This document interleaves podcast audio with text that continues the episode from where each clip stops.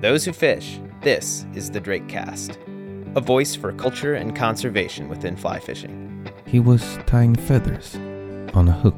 I'll do a hopper with a hopper dropper with a dropper hopper. The river was like a woman. It Could be a disco midge, it could be a beadhead. I'm your host, Elliot Adler. Before we can start, a quick word from one of our sponsors. This morning, I had the pleasure of fishing for bonefish at one of the Bahamian lodges that works with Yellow Dog Fly Fishing Adventures. My name is Bjorn Stromsness, and I'm standing right now on the porch of East End Lodge on Grand Bahama Island. What's been going on the last few days? We've been kind of crushing the bonefish, and we're having a blast. Not only is the fishing excellent, The room that I'm in is probably the most comfortable room I've been in in the Bahamas. The food is excellent. We had a conch chowder last night on top of conch fritters that was just outstanding. And the guiding has been top notch fish after fish after fish. Yellow Dog prides itself in working with only the best fishing destinations in the business. So whether you're cruising down to the Bahamas to catch bonefish or flying to Alaska to follow the sockeye spawn, Yellow Dog has you covered. You can find more info at yellowdogflyfishing.com. Okay, on to the show. Do you mind if we move into this back? No, no, no. You mean get out of the noise? Yeah. A bit too noisy here, I think. Roughly a week ago, the summer 2018 issue of the Drake magazine hit fly shop shelves and mailboxes across the country. Here.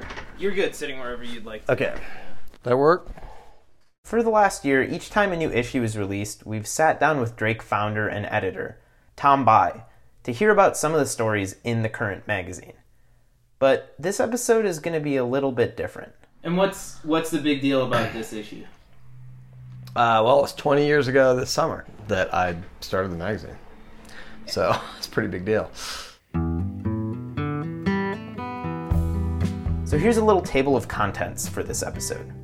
First, we're just going to listen to Tom explain, in his words, how the Drake came to be. Few people know this story from start to finish, and hopefully by the end of it, you'll understand why 20 years of the Drake is such a big deal. Later on, we'll chat with Tom about the contents of the current issue. And finally, we'll end with an author reading a story that appears in the summer 2018 Drake magazine. So stick around. To really capture this whole story, we need to go back in time about two decades. I was living in Jackson. I was stoked to be a fishing guide, be a rafting guide, do whatever. I worked for the Jackson Hole Guide newspaper.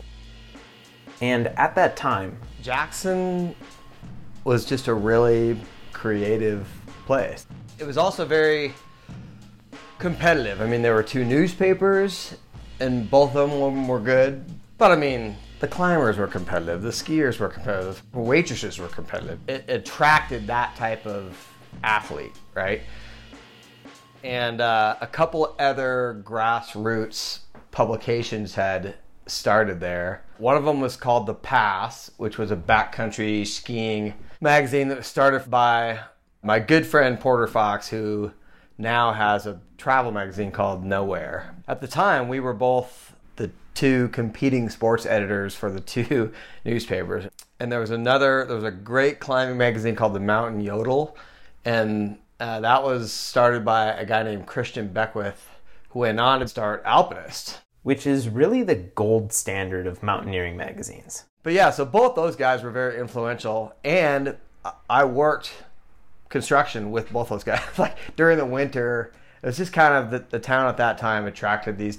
We did what we had to do to make money, and then you went out and did this other, you know, these creative endeavors or whatever. But then on a national level, Powder was very influential in terms of being a not instructional for people who already knew how to ski, had a big photo spreads. And it was just written in a different way than fly fishing magazines were being written at that time. Just well researched, well reported, these big expeditions. You saw so much of it in the ski culture. But at the time, there wasn't really anything like that within the fly fishing realm. I certainly felt like there was a if there was a void, it was for people living the kind of life I was living.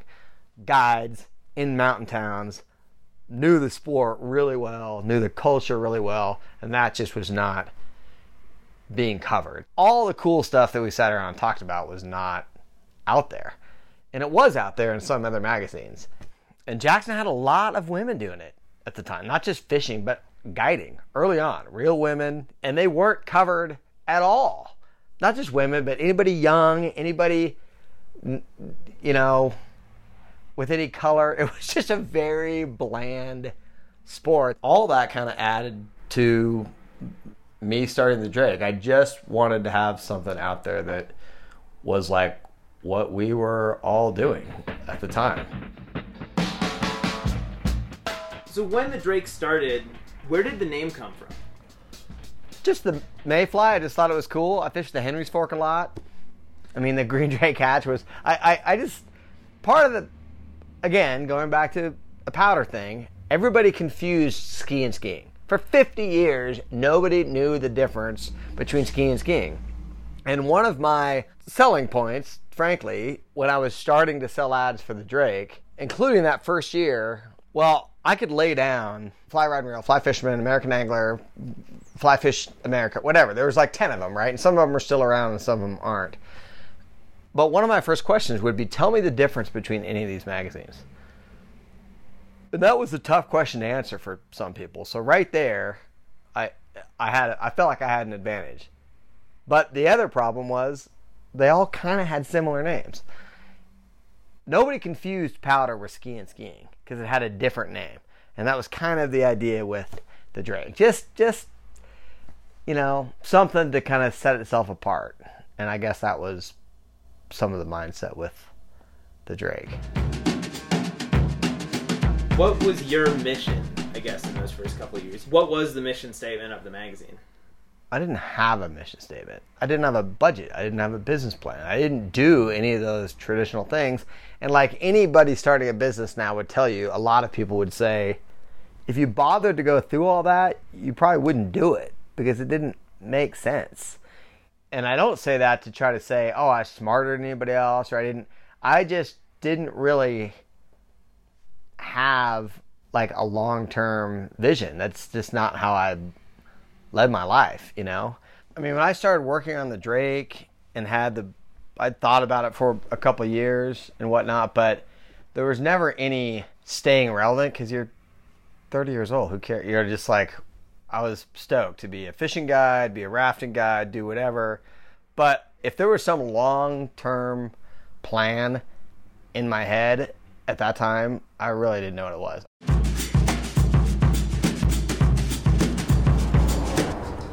Regardless of the lack of a plan, the first issue of the Drake was published in the summer of 1998. Tom distributed 5,000 copies around the greater Yellowstone area, some reaching Bozeman and beyond. The cover featured a painting of a trout eating a bug. And how was the reception of the inaugural issue? Well, it was good, but it was just that time. I didn't know anything about distribution at all. And so it was very slow growth. I just wanted to make one cool issue, which was that first one, and it was distributed primarily in Jackson. I got a lot of good comments and stuff, but I mean, oh Elliot, I had like seven subscribers. I mean, it wasn't a business. There's no, you know, but I really didn't know if it would ever make it past Jackson, West Yellowstone, Bozeman, Idaho. I, I didn't really know how it would work. I couldn't have known. I'd never set foot in a magazine office. I didn't even know how they were run, really.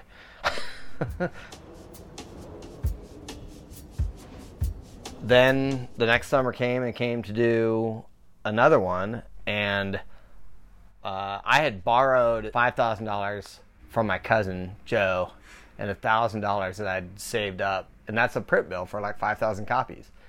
But that it's only one magazine, right?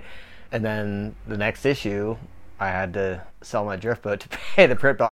After Tom let go of his boat, the second issue of The Drake was published in the summer of 1999. And during this whole time, Tom's working at the newspaper, doing odd jobs, and writing for various outdoorsy publications. The only experience I had was as a freelancer. And at the time, my freelancing career was going pretty well. But I was writing for Powder and just starting to get into Outside and Men's Journal and some of those that paid what at the time seemed like a, a lot of money, you know. But at the time, I was just thinking this is just something else that gets my name out there as a writer. And it did. It got me a job at Paddler magazine and Steamboat. The position at Paddler magazine was Tom's first real magazine job, other than putting out those first two issues of the Drake. I got that job at Paddler, and so the third year of the Drake, which was 2000, I just I was broke, so I didn't have there was I didn't put out an issue. There was no 2000 issue of the Drake. With a new job that was going well and taking up a lot of his time and a lack of disposable income, Tom thought about just calling it quits with the Drake. But there was a few, a couple advertisers, a handful of advertisers had seen the first two and really want. Jim Bartschi was one of them of Scott Fly Rods. A couple people at Clackacraft, a company that's not around anymore, Cloudveil, that Orvis store in Jackson, not corporate Orvis. Nobody knew who I was, you know. And these companies wanted the Drake to live on. And that was my first year at Paddler. But Eugene Buchanan, who is the editor there, and this a good friend of mine named Jim Marsh was selling ads for Paddler, had come to work there, and he they both just kind of offered to do the Drake. I don't remember exactly how it happened, but I don't think I even really pushed it on them. Like I, I was kind of like done with it. These two guys used the tools at their disposal to give the fledgling fly fishing magazine a much needed boost. The third issue of the Drake in 2001 was published as just a seventh issue of Paddler magazine. But what that did more than anything else is it allowed the Drake to get into Barnes and Noble on the newsstand because you couldn't I couldn't go in there as a annual publication with virtually no circulation and say carry this magazine. But because it was like a sixth issue or seventh or whatever it was of Paddler, it got on the shelves and then it did well for those two years. So by the time I left I left Paddler and took a job at Skiing Magazine, I was in. You know, I could then I could print it and they would they sold it for me, and it it stayed at Barnes and Noble and has been there ever since. But that was a huge break, you know, that I wouldn't even have known how to begin to ask how to do it. I was just wanting to sell it through fly shops, but you have to have this other kind of newsstand thing. So that's how that started. So around 2002, Tom leaves Paddler and gets hired as the editor at Skiing Magazine. I worked for skiing for uh, as an editor for a couple years, and then three years at Powder. But because those were ski magazines, we were pretty much done with the magazine by end of January. By the time I was working on the Drake on my own, they were like, "Yeah, do whatever." Like they didn't care. It was because you guys publish only in you published in the winters, right. And so then you basically have half the year off. Yeah, especially at skiing. If you worked at Skiing Magazine in the '90s, in early 2000s, it was the easiest freaking job. I mean, you didn't work for six months. Both skiing and powder put out six issues a year at least, but they were like in four months. I mean, the first couple of issues of the year were three weeks apart. And then from the end of January until the end of August, you were skiing. You were out working on stories. So that's why, like, I was doing the Drake, wrote a coffee table book. I did a lot of other work. From 1998 to 2006, Tom worked for various magazines, all while publishing a single issue of The Drake each year. But there were some things that happened along the way. Again, getting super lucky, like helpful. First, I did Feeding Time. That was 2004. And just for people who don't know, what was Feeding Time? It was really the first fly fishing film that tried to use the ski film format and make an hour long fishing film. And I was super influenced by Teton Gravity Research. Those guys were good friends of mine. That was mid 90s. I was seeing this happen in the ski world. It wasn't really very well done. I didn't know what I was doing. I didn't have any money. I spent a year of my life making that movie. Then the Video Awards started in 2006. All these were kind of marketing things that kind of helped the the Drake. I didn't really look at them in those terms, but they were all copies of something. I mean, I, I copied Powder Video Awards. Powder Video Awards copied Surfer or whatever. But I was also on a TV show. It was this show called Fly Fish America. I didn't watch fishing shows. Who watched fishing shows? But they were out in Missoula, and I was on a couple different episodes. They made one just on the the Drake and feeding time. So it was like 05 or 06. And back then, when Tom would check his Drake magazine email, he'd get one or two subscriptions per day. Yay, it's getting out there. And this show happened, this TV show happened. I'd come in on a Sunday night after the first showing. I had like 200 subscriptions to the magazine from this show. I, I didn't have the time to fill them. I didn't know how, what I was going to do. I mean, it was a huge deal, obviously, and this was super early on. Being on that TV show and that being kind of like a turning point of you start putting this idea in front of people. People are interested in this magazine. Was that a realization then? Did you already know that? I didn't really know that. It was a magazine people were at least talking about. But anyway, that was another thing that got like publicity for the magazine. And then in the spring of 2007, Tom left his editorial position at Powder because he had a different goal in mind. He was tired of editing someone else's magazine. By the time I left and came to Colorado, I said I'm going to try to make this work and make it make a living from it. This being the Drake. Yeah, breathe in, breathe out. Keep in mind what was going on in the economy 2007, 2008. I mean, everybody was saying magazines were done. Nobody had any money, but in a very weird way, the bottom falling out of the economy kind of helped the Drake, I think, because we were affordable, you know, and and and some people were looking for some some advertisers were looking for excuses to get out of the other magazines. Uh, affordable for advertisers. affordable for advertisers. Yeah, and I was trying to grow it.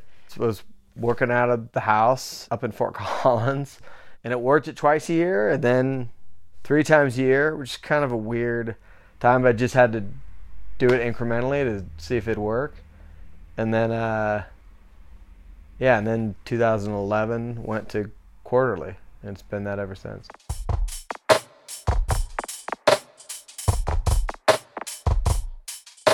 What are you most proud of in the last 20 years?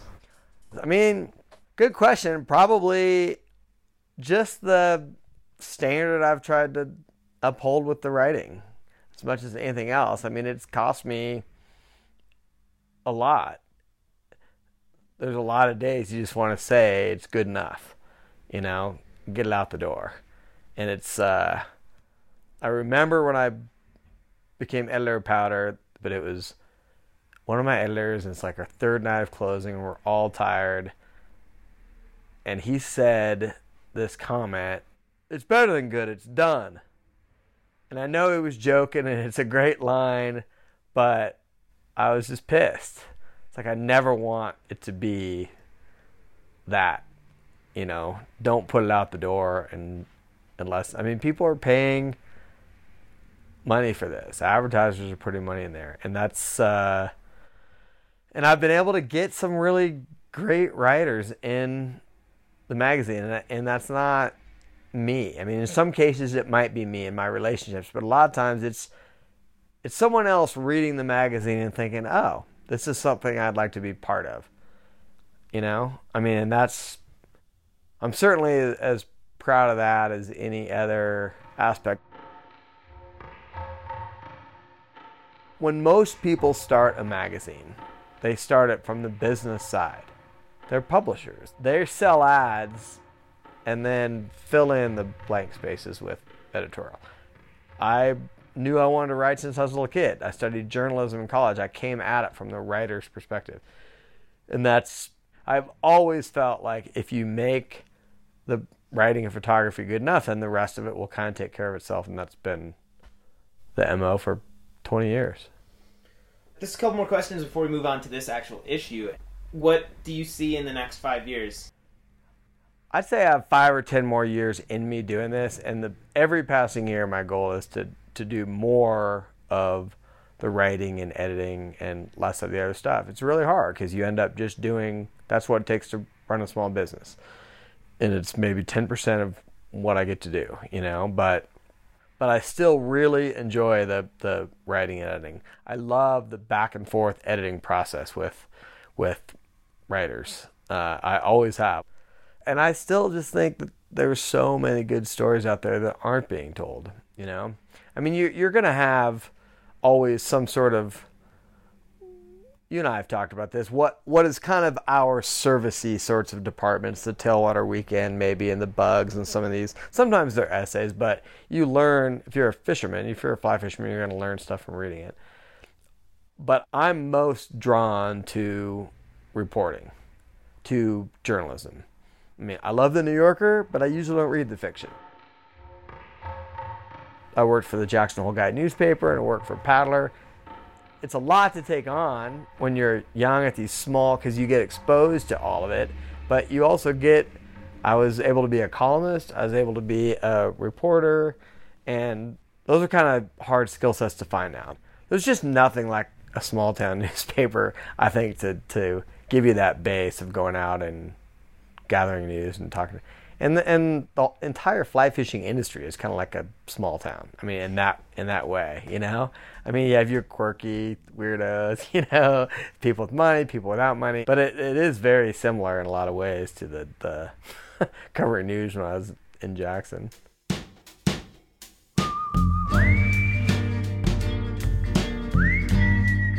Anything else you want to share? Um, no, just really, I mean, like I said in this letter from the editor, just thanking everyone who's been there along the way. I mean, it, you know, the advertisers, of course, you can't do without all the writers and contributors, but ultimately, it's the readers out there that have bought the magazine over the years that Do you mind reading it? read what Your letter from the editor? you want me to. Yeah, if you'd be willing. Okay, this this may be a first for me. Not the whole thing. You want the whole thing? Read the whole thing. Yeah. But before we can hear Tom read and explain his letter from the editor, a few quick words from our sponsors. As always, this episode is sponsored by our good friends at Scott Fly Rods. And earlier on, you heard Tom talk about a longtime supporter of the Drake magazine. A handful of advertisers had seen the first two and really want Jim Bartschi who was one of them, of Scott Fly Rods. This is Jim Bartschi, the president of Scott Fly Rods. Well, it's pretty amazing is that since 1974, Scott has done one thing and one thing only, and that's handcraft high performance fly rods. That's it. Scott Fly Rods has been with the Drake and the Drake cast since their beginnings, meaning that they're obviously committed to greatness in publications, podcasts, and fly rods. To check out one of these fine line chucking devices for yourself, visit your local fly shop or scottflyrod.com. Last week, at the beginning of the episode, we met Ross White. The genesis of it was making a bag for myself that satisfied all my needs. So I've just been exploring that as a company. who's the founder of Deli Fresh Design, a handmade fly fishing apparel company based in Denver, Colorado. Yeah, we're at the Deli Fresh Design shop. We're here in Denver, Colorado. We're in a warehouse. As they say, this is where all the magic happens. So we take raw materials, recycled sailcloth, and then turn them into fly fishing gear. Gear like There is Fly Wallet. These are really nice for you know streamers or someone who just needs a place to keep the carp flies. And then from there, we've got the beer koozie. These are made out of either cordura or you could get it in sailcloth as well as repurposed waders. Right now, Deli Fresh Design is giving away both a koozie and a fly wallet made out of recycled materials to a very special listener of the Drakecast. To qualify for this drawing, hop on the old Instagram and follow at Deli Fresh Design. Visit the promo post about this giveaway, tag a friend in the comments, and you could be rocking some repurposed swag. Again, Deli Fresh Design. Go check them out. Alrighty, so here's Tom Bie reading and explaining the summer 2018 letter from the editor. On Permanence is the title of it. My latest binge watching obsession is a sometimes hokey Western crime drama called Longmire, set in modern day Wyoming. But the show almost lost me early on by committing a cardinal authenticity sin, calling the town of Jackson Jackson Hole. This got me thinking about the difference between the two, especially as they relate to the oversized influence Wyoming had on the forming of this magazine 20 years ago this summer. Jackson is an extraordinary mountain community offering everything a person with my tastes could ever want, other than saltwater flats and affordable housing. Yet the town itself wasn't as influential to me as the 50 mile valley that surrounds it. Every creek, canyon, and campsite stretching from Hoback Junction in the south to Moran Junction in the north, wedged between the iconic Tetons and the Gros Ventre Range. That is Jackson Hole. And part of what makes that valley one of the finest on earth is what surrounds it 3.4 million acres of exceptional public land known as the Bridger Teton National Forest, the third largest national forest outside of Alaska. My first summer in Wyoming was spent working at Colter Bay Marina deep in Grand Teton National Park, almost an hour's drive north of Jackson. The view of the Tetons from Colter Bay is not the Ansel Adams view, with the Grand Teton front and center. The view from Colter is across Jackson Lake to Mount Moran, the bigger, broader peak that's been in the news a bit lately as the backdrop for many of photographer Tom Mangelsen's images of Grizzly 399, which was born in 1996, my fourth season working in the park. That summer of 96, I lived in Buffalo Valley, east of Moran, sharing half a double wide with my 80 pound yellow lab, Trask, catching cutthroat all summer and hunting grouse in the fall. Colter Bay and Buffalo Valley are two Jackson Hole treasures. I put ish in there because I'm not really sure if they're technically in Jackson Hole, but they are in the valley. From either location, a person can be fishing alone in a matter of minutes. In Buffalo Valley, I could walk out my door and disappear for weeks without ever seeing another person. I didn't because beers and women were at the brew pub in Jackson, but I could have, is my point. I could also just relax and read a good book.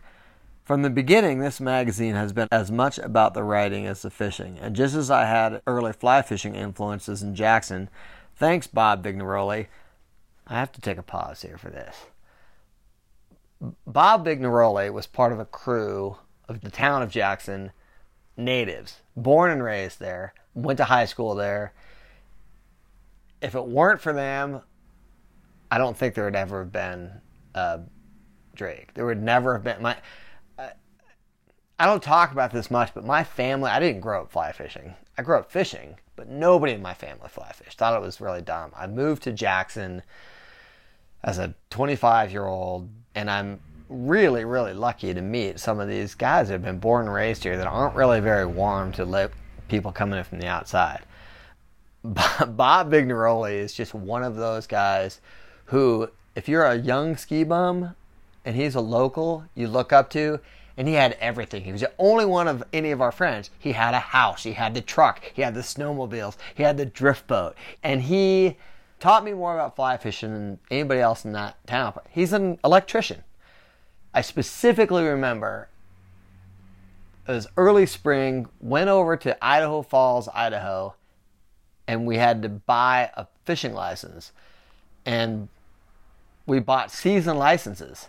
And he bought my season license for me, and it was $50. And I could not imagine someone just giving me 50 And he was just like, I don't, it doesn't take me that long to make $50. I mean, he had a real job. None of us did, right? But it was so gracious. And that's the sort of thing that it really sticks with you about what this sport is about. Like how many people go out of their way to help someone else just to have another fishing partner, you know?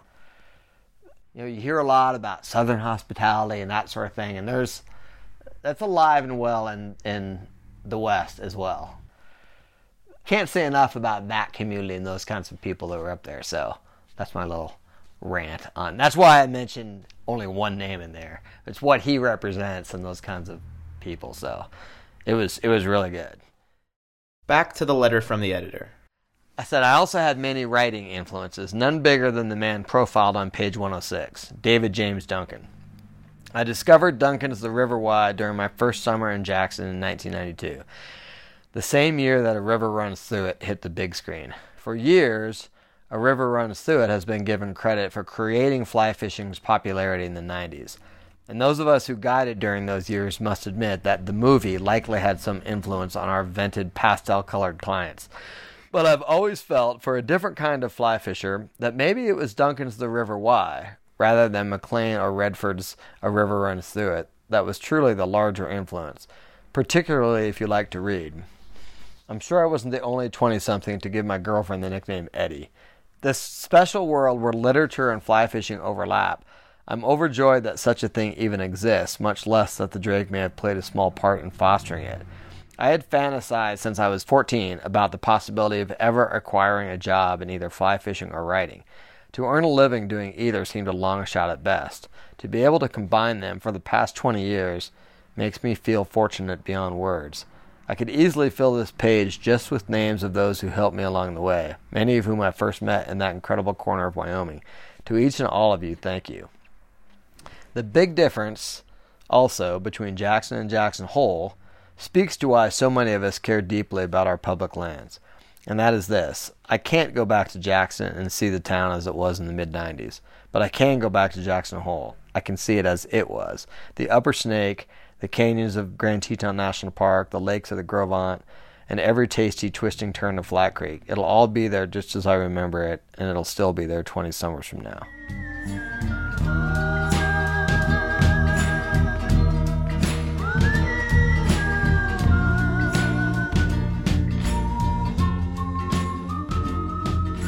Yeah, can we just talk a little bit about this issue? So, Sure. like right in front of us, we have there's two here, and then I think there's three more in your office. That's all that These exists. are the proof copies, right, right. And there's all these early versions of it. What do all five of these represent? And why are why is five a big deal? Some of them were just corrections I had, uh, and you don't always need to ask for a proof for them. But I just, you know, sometimes you let things slide, and I didn't want to let things slide in here. And And to begin, let's start off with the cover. It's Carter Andrews on the cover with Oliver White. They were both Jackson Hole people when I was there, and it's got the Tetons in the background. And Oliver's that old school. oh yeah, yeah, he was up there as part of a. Uh, if I, I think it was Bressler Outfitters, but that became the Orvis deal. And Carter was guided up there. Carter Andrews being the big guy down in Florida. Joe, Yeah, it's a TV show, The Obsession of Carter Andrews.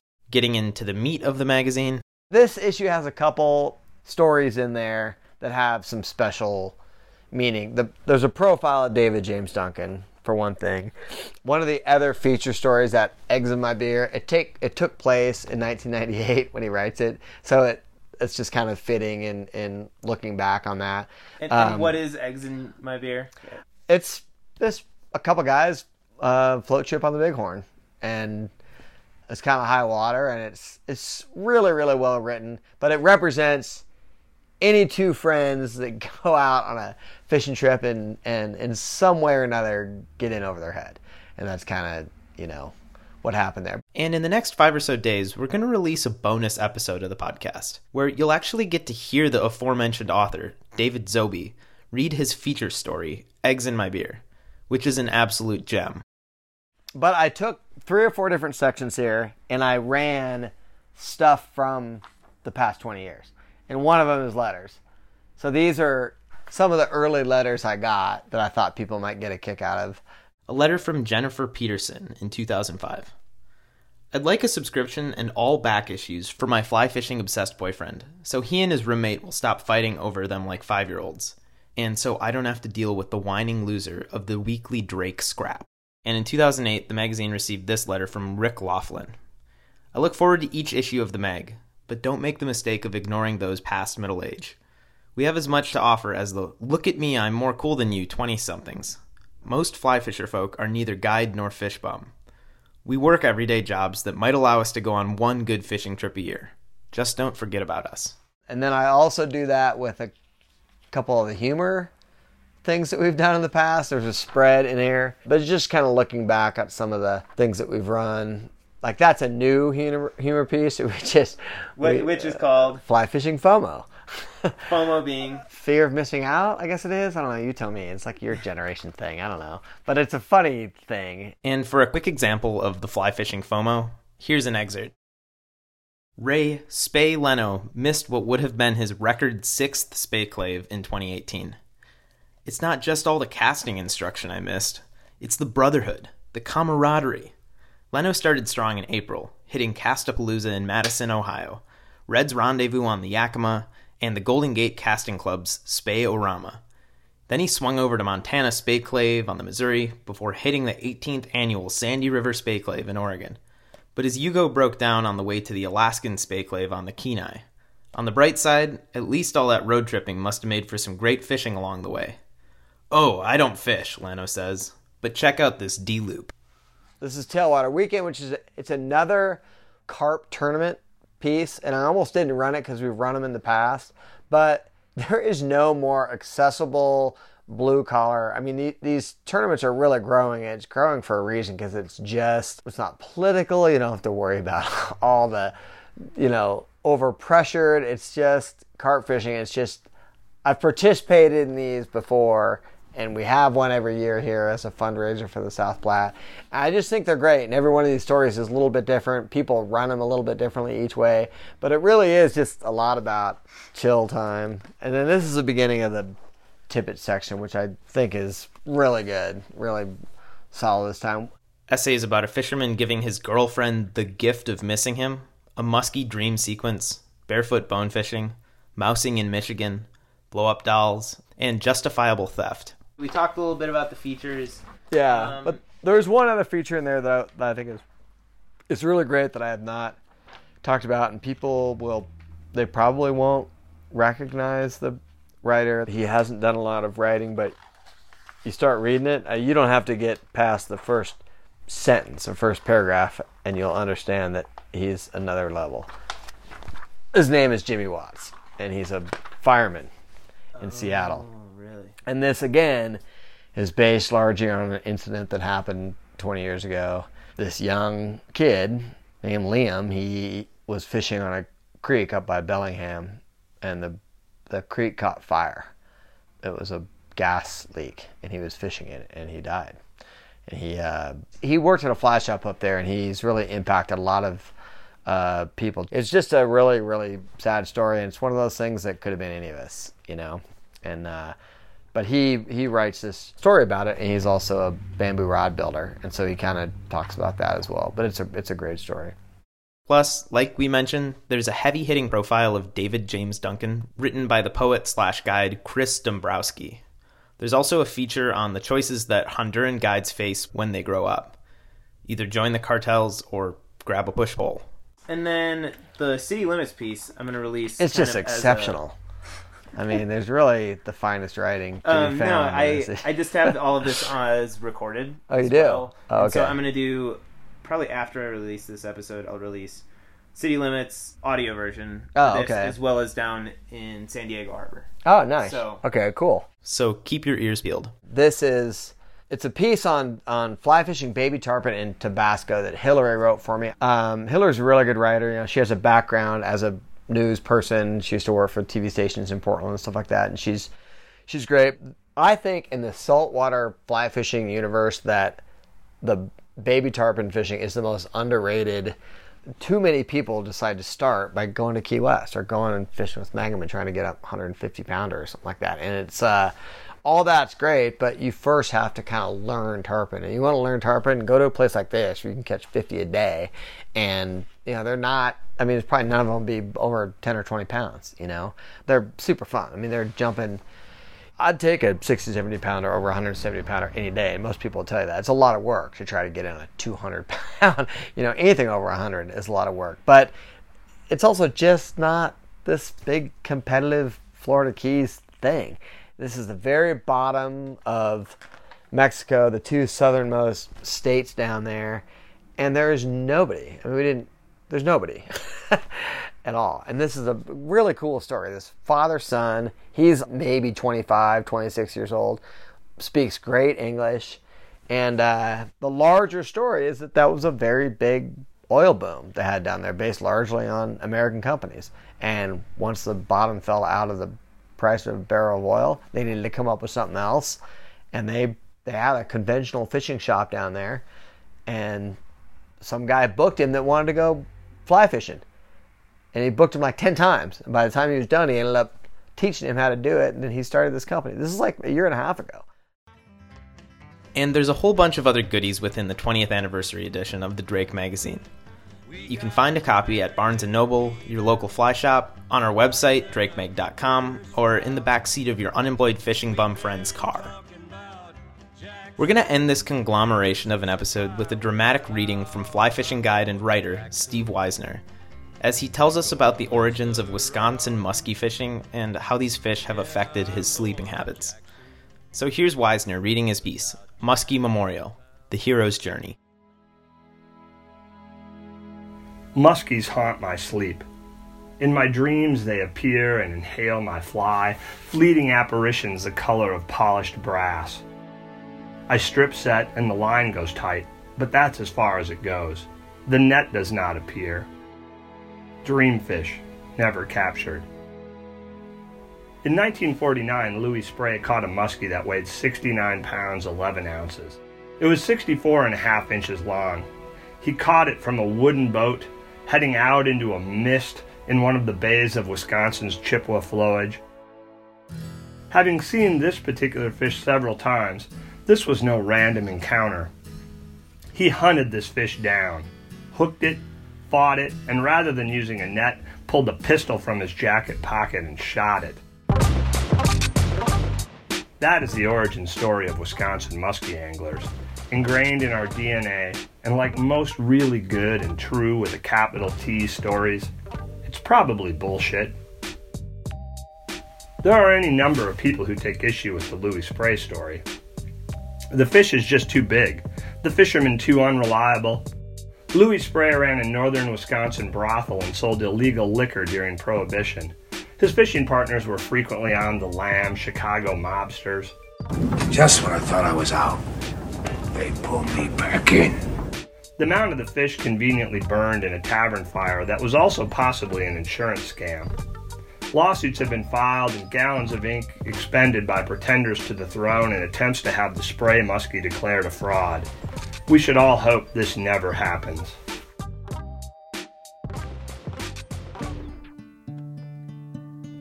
The story of the largest muskie ever caught should be a myth. What a shame if it were otherwise. I love the image of Louis Spray, the archetype, a gifted yet tragically imperfect man, with a wooden rod in a wooden boat, pistol at the ready, hunting that fish down in the cold autumn rain. I recoil at the idea of the muskie world record being held by some guy in a glitter boat covered with pro team stickers and festooned with electronics. I almost hope I never catch a record out of my lowly rowboat either, but of course I'll try. Muskies are frequently dressed in adjectives badass, vicious, mean, and a whole host of other macho names. They're rarely called what they are, which is beautiful. Beautiful and graceful. A muskie encounter is like spilled, gold tinted mercury gliding fluidly out of tannin stained water. Where there was nothing, there appears suddenly the sublime in all its definitions, usually only to return to vapor.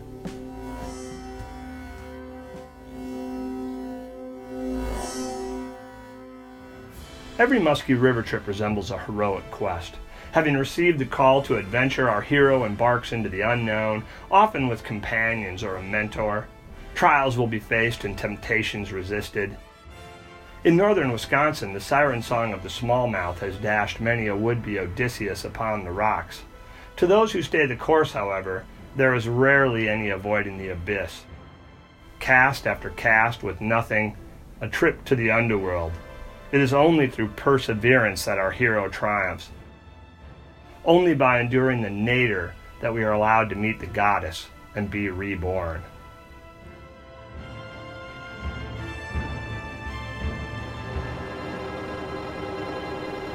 Three winters ago, while walking the dog near my home on the Chippewa River, I saw a muskie that, if it is still alive today, will be bigger than the fish Louis Spray caught on that foggy morning. Perhaps this year I will catch her. If I'm lucky, I will be alone on that day.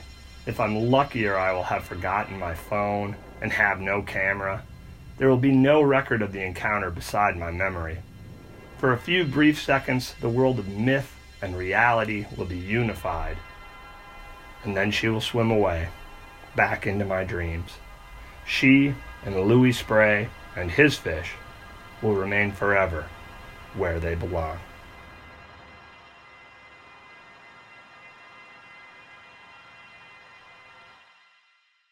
Thanks for listening.